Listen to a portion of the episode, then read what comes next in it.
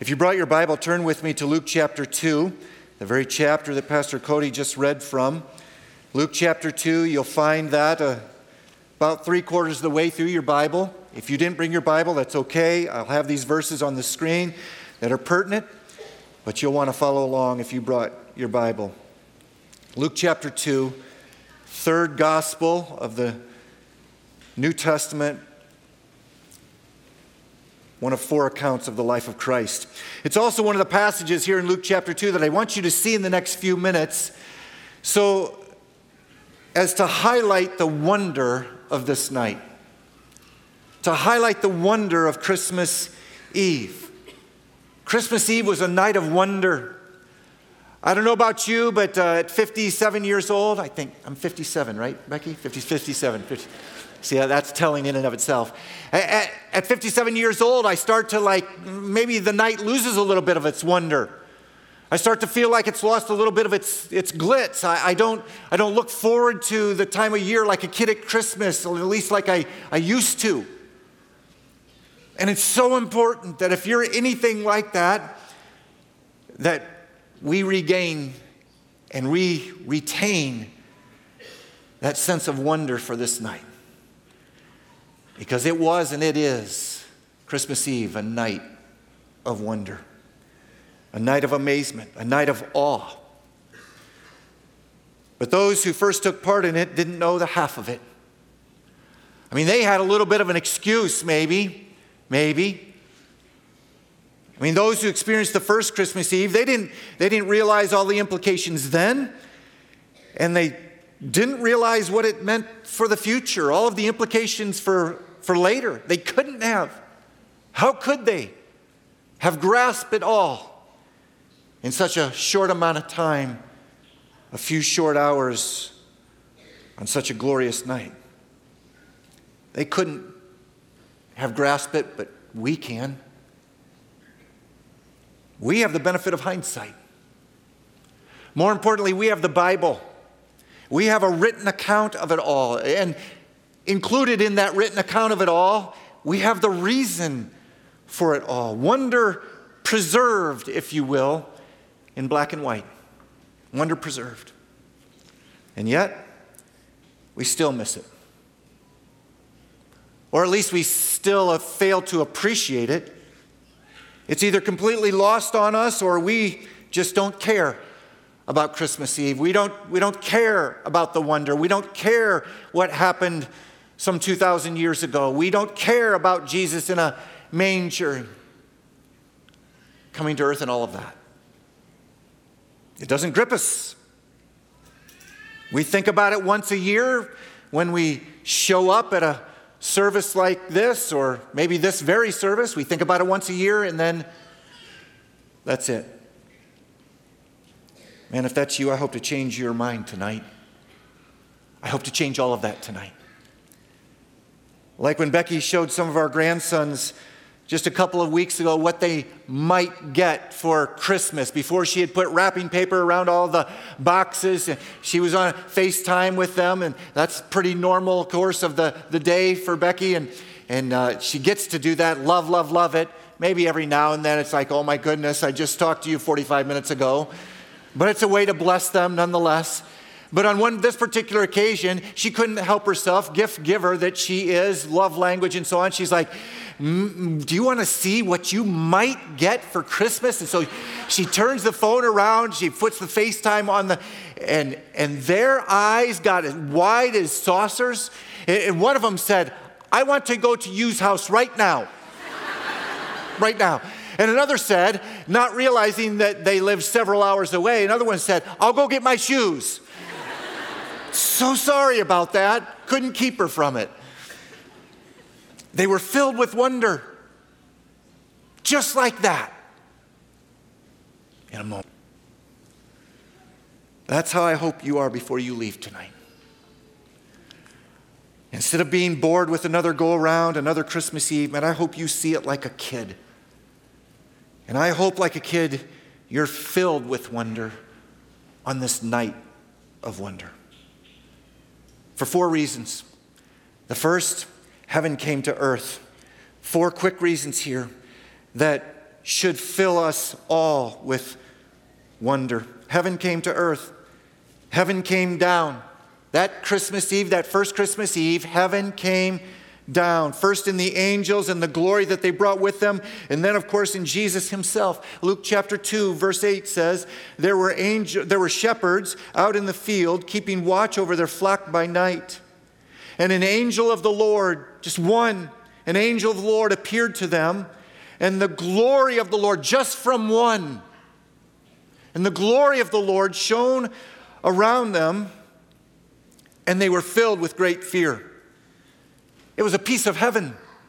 A piece of heaven because that's where angels come from. Hello? And so was the glory of the Lord that shone around them. The terrifying glow of God's greatness. That too was a piece of heaven. And it shone all around them. No shadows. Think of it. Then, after the angel delivered his message, in the intervening verses, verse 13 says, and suddenly there was with the angel a multitude of the heavenly host, a multitude of angels, a, multitude from heaven, heavenly host, praising God and saying, Glory to God in the highest, and on earth peace among those with whom he is pleased. It wasn't just one angel that came to earth, but a host, a heavenly host. Let that sink in just for a minute. Just let that sink in. The angel, then the angels, and the glory that they all brought with them. I mean, far from just another night, far from just a, a strange earthly phenomenon, like it was a piece of heaven with enough glory for everybody on earth. Enough for everybody on earth so that we can say, like the old hymn writer, Heaven came down and glory filled my soul. You ever thought of Christmas Eve that way? Heaven came down and glory filled my soul. If you know the peace of heaven that came down, if you know Jesus himself, you indeed knew, do know the glory that has filled your soul. Heaven came down and glory filled my soul. Has that ever occurred to you? Like, have you ever thought about Christmas that way? Has that ever happened to you in subsequent years? Like, has the glory and wonder of it all filled you with praise, just like the angels, so that you too say, Glory to God in the highest? You too sing Gloria, Gloria in excelsis Deo, Latin for glory to God in the highest. We don't know that the angels sang it. That's how the Christmas carol goes. We just know that they said it. But oh, how good it is to sing it, is it not? Gloria in excelsis Deo. Let's, let's just sing it together right now, can we? Angels we have heard on high, sweetly singing o'er the plains, and the mountains in reply, echoing their joyous strains. Gloria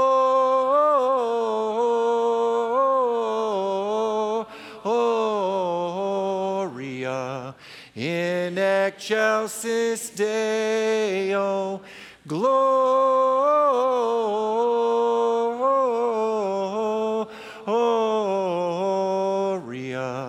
in excelsis Deo.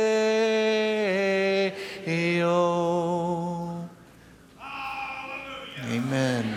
Amen. Heaven came to earth. Glory to God. May it fill your soul with wonder and never, ever wane. May you always, always be aglow with the wonder of Christmas Eve. Second, God became flesh. Second reason that Christmas Eve is a night of wonder God became flesh. God came to earth. God not just the angels and some of his glory, but God himself in the flesh, the epitome of Christmas, the pinnacle of Christmas. God actually became man. God actually became man. It's found all over the New Testament and summarized best, I think, in John chapter 1, verse 14. If you're a part of our church, you well know we've been working through this. If you're not, we would love it if you would continue to come and continue to work through this with us. John 1:14, the word became flesh and dwelt among us. There it is. The Word became flesh and dwelt among us. And we have seen His glory, glory as of the only Son from the Father, full of grace and truth. The Word became flesh. The Word referring to God.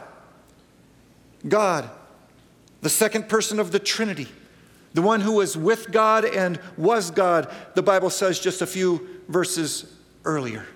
He became man. He took on flesh, just like your flesh, just like my flesh. The infinitely powerful God of the universe became finite, finite, weak, lowly. Or to say it another way, the Son became a servant. Once again, let that sink in.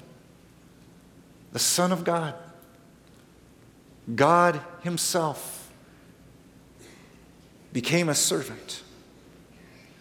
We have a hard time humbling ourselves and serving our wives.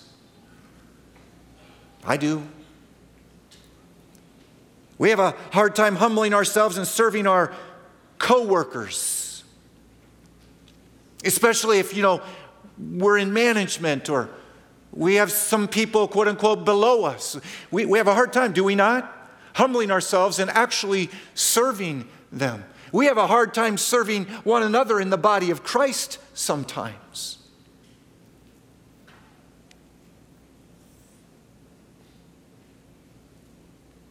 People just like us, people just like you. I mean, we struggle with getting our hands dirty. We, we, we wrestle with getting involved in people's lives and, and, and you know, risking getting entangled in the, in the mess and the dysfunction that they may come to us with. We do. We struggle with all of it. Meanwhile, Jesus got so involved that he became flesh and dwelt among us. Unlike us, he became like us and then lived among us. Eventually, getting so dirty that he bore our sins for us. Take a look at this video, will you?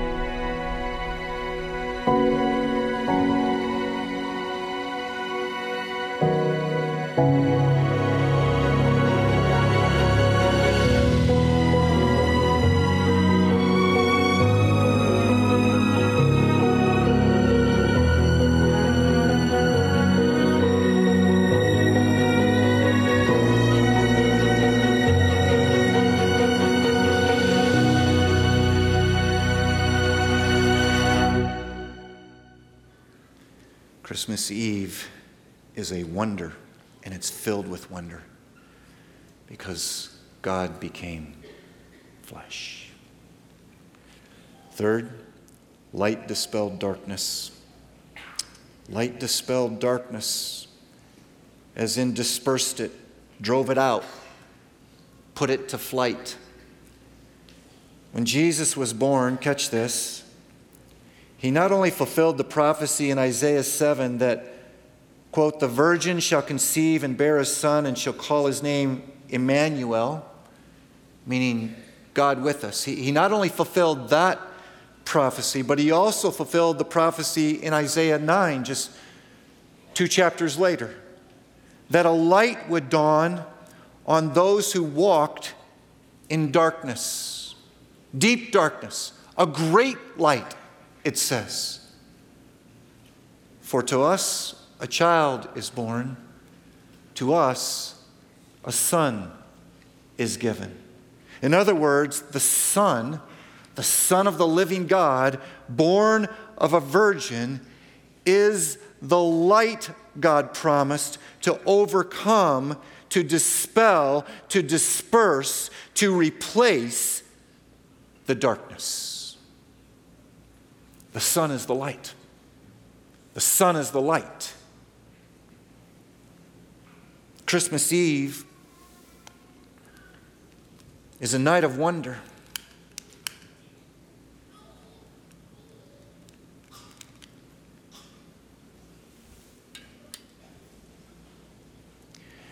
Because it was on this night, some 2,000 years ago, that light dispelled the darkness. The darkness of our world and the darkness of our soul